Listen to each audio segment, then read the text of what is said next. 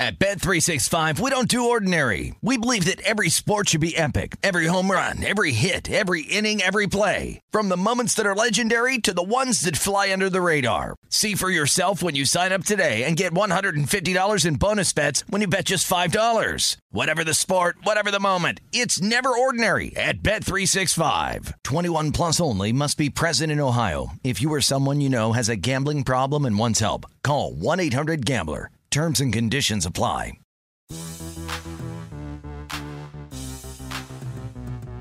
What's going on? Welcome into the Tuesday edition of the Pelicans podcast presented by SeatGeek. I'm Daniel Sallerson alongside my co-host Jim Eichenhofer of Pelicans.com. Just two more player recaps to go. Today we'll focus in on Naji Marshall and wrap up tomorrow with James Johnson. Joining us for the third straight week is Will Guillory, who covers the NBA and the Pelicans for The Athletic. Will, I don't know if you just keep inviting yourself onto these things or we're actually asking you, but I, I appreciate the dedication to our podcast. How are you? Oh man, I'm doing well. You know, I always love joining you guys. Gotta gotta see what's going on with my man Jimmy and I guess Daniel as well. You know, I'm really just here to just talk Phillies baseball with my guy Jimmy. So that that's really why I keep coming back. Wow. You know, and I, I'm still inviting you back despite all the Phillies references. And you know, I thought you were gonna bust out before this. You're calling yourself the Placido Polanco of the Pelicans podcast, which I'm not sure a lot of people would recognize the name, but I certainly do. And I guess that's fitting for you. Are you our utility guy, Will? Is that what you're calling yourself? Yeah, really, I'm just here to make Jimmy look good. You know, like any good second baseman, just trying to get that double play combo going. You know, just I'm just here to flip him. I'm not doing anything behind the back or anything fancy. I'm just flip, flipping at the gym and let him get the highlight. Absolutely outstanding beginning to this podcast, Will. And and by the way, uh, where are we? Uh, where are we watching Game One of Phillies Braves tonight? We'll, we'll, we'll talk about that after the podcast. We're watching at Will's apartment right by his Tony Allen jersey. And Will can bust out his Bryce Harper jersey, which I don't know why he has, but he, he does have that in his in his closet there. We won't get into that. This is not MTV Cribs, but uh, I guess Will can defend himself at some other point with his film. Yeah, I'm just I'm just pro anybody getting the bag. That's why I'm supporting my guy Bryce Harper. If you got the bag, I'm with you. So so go Bryce Harper. All right, well, are definitely not supporting either Jim and I because we definitely don't have the bag and probably will never have the bag. But that's okay. We we still carry on. And let's talk about Naji Marshall. And speaking of securing the bag, you know, he was able to at least secure his first bag um, with a big contract at the end of the year, but kind of unexpectedly. We look at two way players at the beginning of the season, you really don't expect them to have too much of an impact. It's more of, you know, learn the ropes in the G League, come up, and if you're able to, you know, get some minutes here or there, that's fine. But Naji Marshall was a different type of player. Will, how did he get to this point where he started off as that two way player and end up signing a long term deal at the end of the season? Yeah, it's pretty insane to see his journey from the start of the year because Naji was almost like an afterthought with this group. He, he, never got playing time for the first couple months of the season. That's why they ended up sending him to the G League bubble just to get him some run. I, I mean, the only time I basically ever saw Naji was post game when he was getting shots up with the uh, assistant coaches and, you know, in the empty arena after the game. And to see him go from that point to a starter to a guy who ended up getting the contract you know, beyond this season, you know, uh, each one of his teammates complimenting him constantly after games. I, I think it's a, a, huge testament to the work he put in and just the belief uh, he had in himself. I think that's what stood out most about Naji is d- despite the lack of playing time, despite the, the, the lack of knowledge of what his role would be, he always knew exactly what he could do and how he could contribute to this team. And when his moment arrived, he, he stepped into that role and played it perfectly. Daniel, you mentioned how with two-way players, you don't expect them to get on the court very much. It was interesting.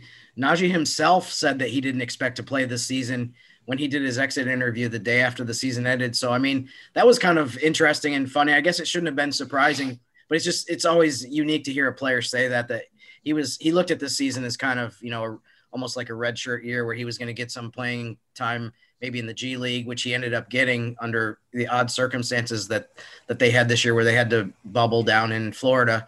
But um, it, it, it was very um, it was a very cool ending for him to be able to sign the multi-year contract and get on the court. I mean, for most of the season, to be totally honest with you, he was kind of like the um, the footnote in the newspaper, like in the transaction section, where you see his name was listed in on the injury report. I, I forget what it was, if it was a foot or ankle injury that he had, but that was really the way that we saw his name come up the most throughout the first few months of the season was that he would be listed on the injury report.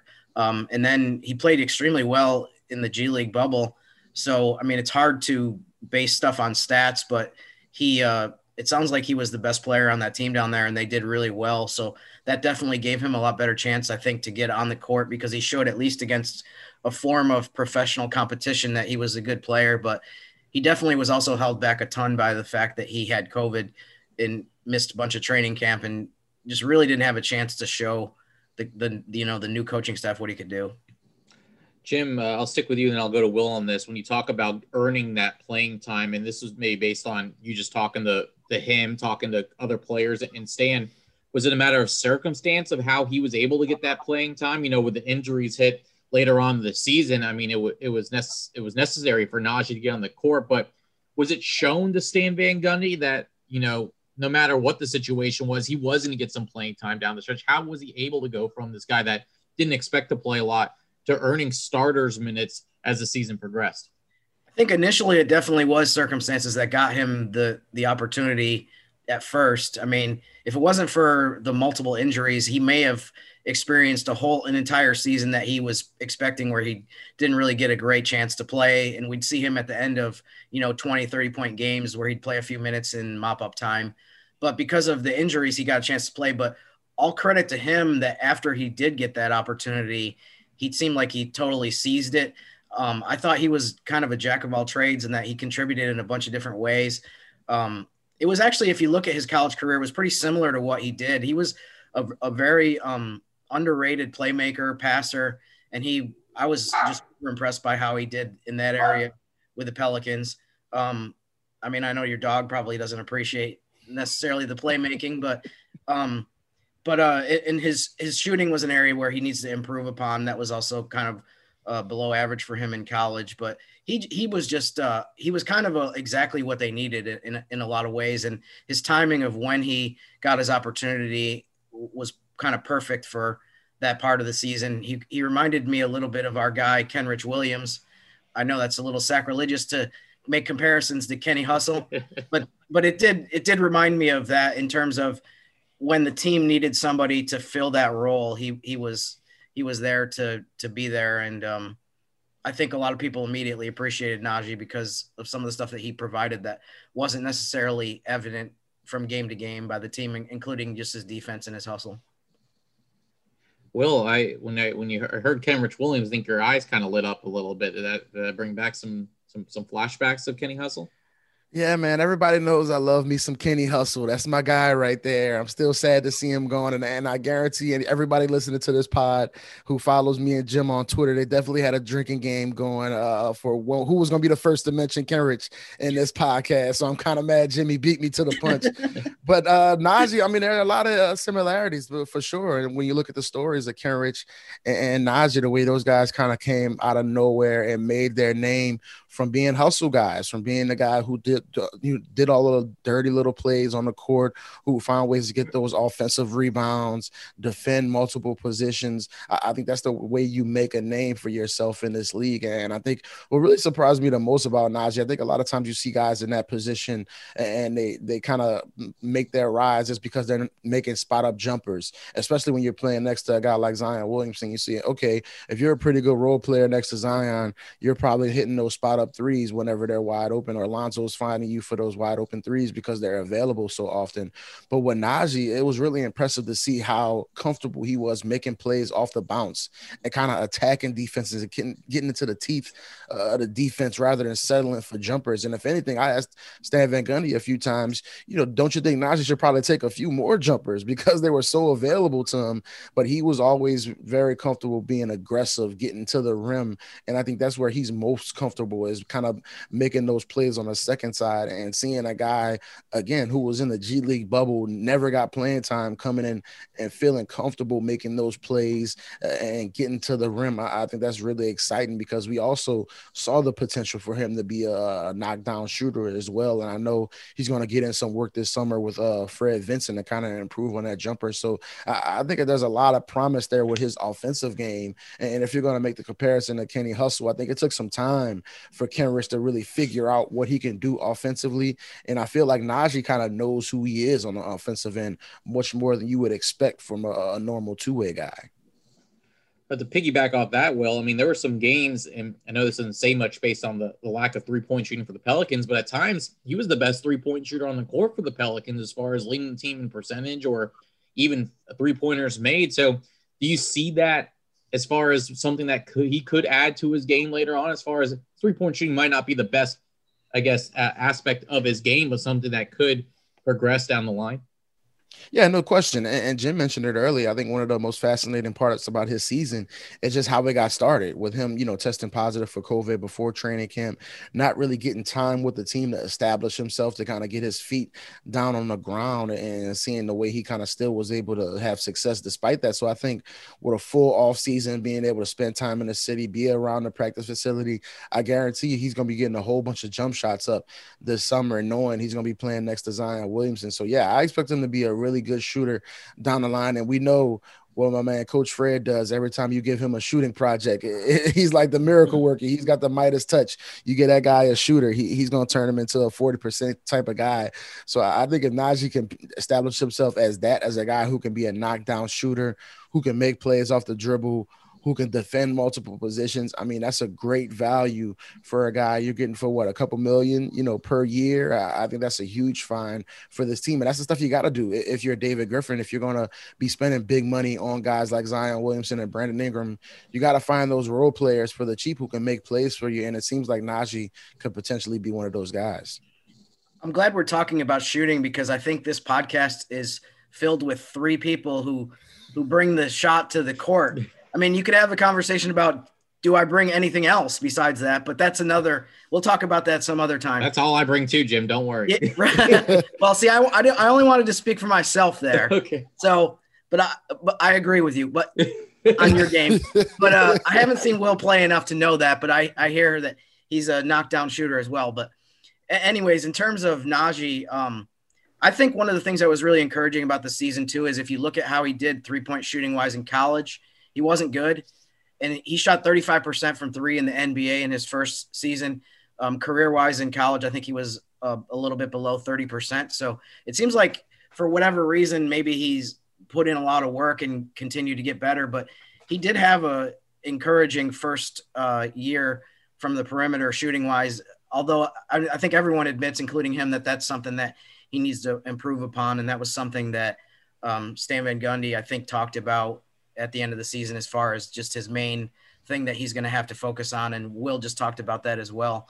But yeah, I, I I'm looking forward to him continuing to get better, and I think he's already done some good stuff in that area.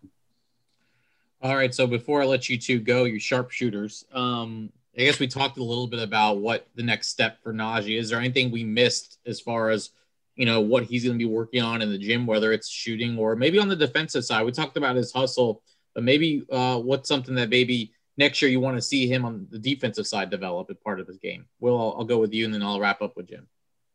Yeah, I think the big thing is just develop, uh, defending those bigger guys. I think that's a conversation we've had with the Pelicans for years. Is how do you defend, you know, the Michael Porter Juniors of the world, the LeBron James, the Kawhi Leonards. These guys you're going to have to go through if you're going to make these deep runs in the West. You got to have options for those guys. And I think what we've learned over the years is not just one guy uh, on your team is going to defend those. You got to have multiple players you can throw at those guys. And I think Naji, you know, he has to continue to work on that, getting stronger in his base base, you know, defending guys down in the post, uh, uh getting more rebounds. I, I think that's going to be a big part of his growth defensively. And like I mentioned before, he loves to get to the rim. I just would like to see him finish more of those shots. And I think it's something you see with most young guys when you come to the league. Uh, he talked about it where uh, you get to the rim and it's like, wow, these guys are really big. They're really athletic. They're really fast. And I think it's a big difference when you go from college to the NBA and finishing at the rim. And I think that's something he got more comfortable comfortable with as his playing time went up. But I, I would like to see him to continue to improve upon that. And like I said before, just being more comfortable defending uh, multiple positions, bigger guys. I think those those are the two things for him. Yeah, I think Will pretty much covered as far as just the areas that he can get better in. The one thing I will add is that defensively, it's nice to see uh, the Pelicans have a guy kind of on the wing with the, with the size that he has. Seems like over the years, and I'm not talking about this season, last season, I'm talking, you know, 10 years plus. It seems like that hasn't been an area that the Pelicans have had had guys that can really contribute in that area. I mean, we had a guy like James Ennis who was here for eight or 10 games. Um, that kind of a mold of player of like a long wing that can um, hold his own athletically and physically. So um, that's that that's definitely a niche that I, I'd love to see him be able to fill because as we know they need help in a lot of different areas defensively. So for him to turn into you know a really good defensive player, above average defensive player, I think will will help the defense a ton. All right, good stuff there on Naji Marshall from both of you. That's Will Guillory, who covers the NBA and the Pelicans for the Athletic. You can follow him on Twitter at Will Guillory, hashtag some dude, as he is some dude from the Athletic. But he's our dude, and he's been on for three straight weeks with us covering uh, our player recaps. Will, I appreciate the time. Hopefully, the next time that we're on, I'll have a Ronald Acuna Jr. jersey for you. Um, that'll help you, and so we can get you out of this Phillies funk that you're in. Uh, but until then, I appreciate the time. Enjoy the off season, and we'll talk to you down the line.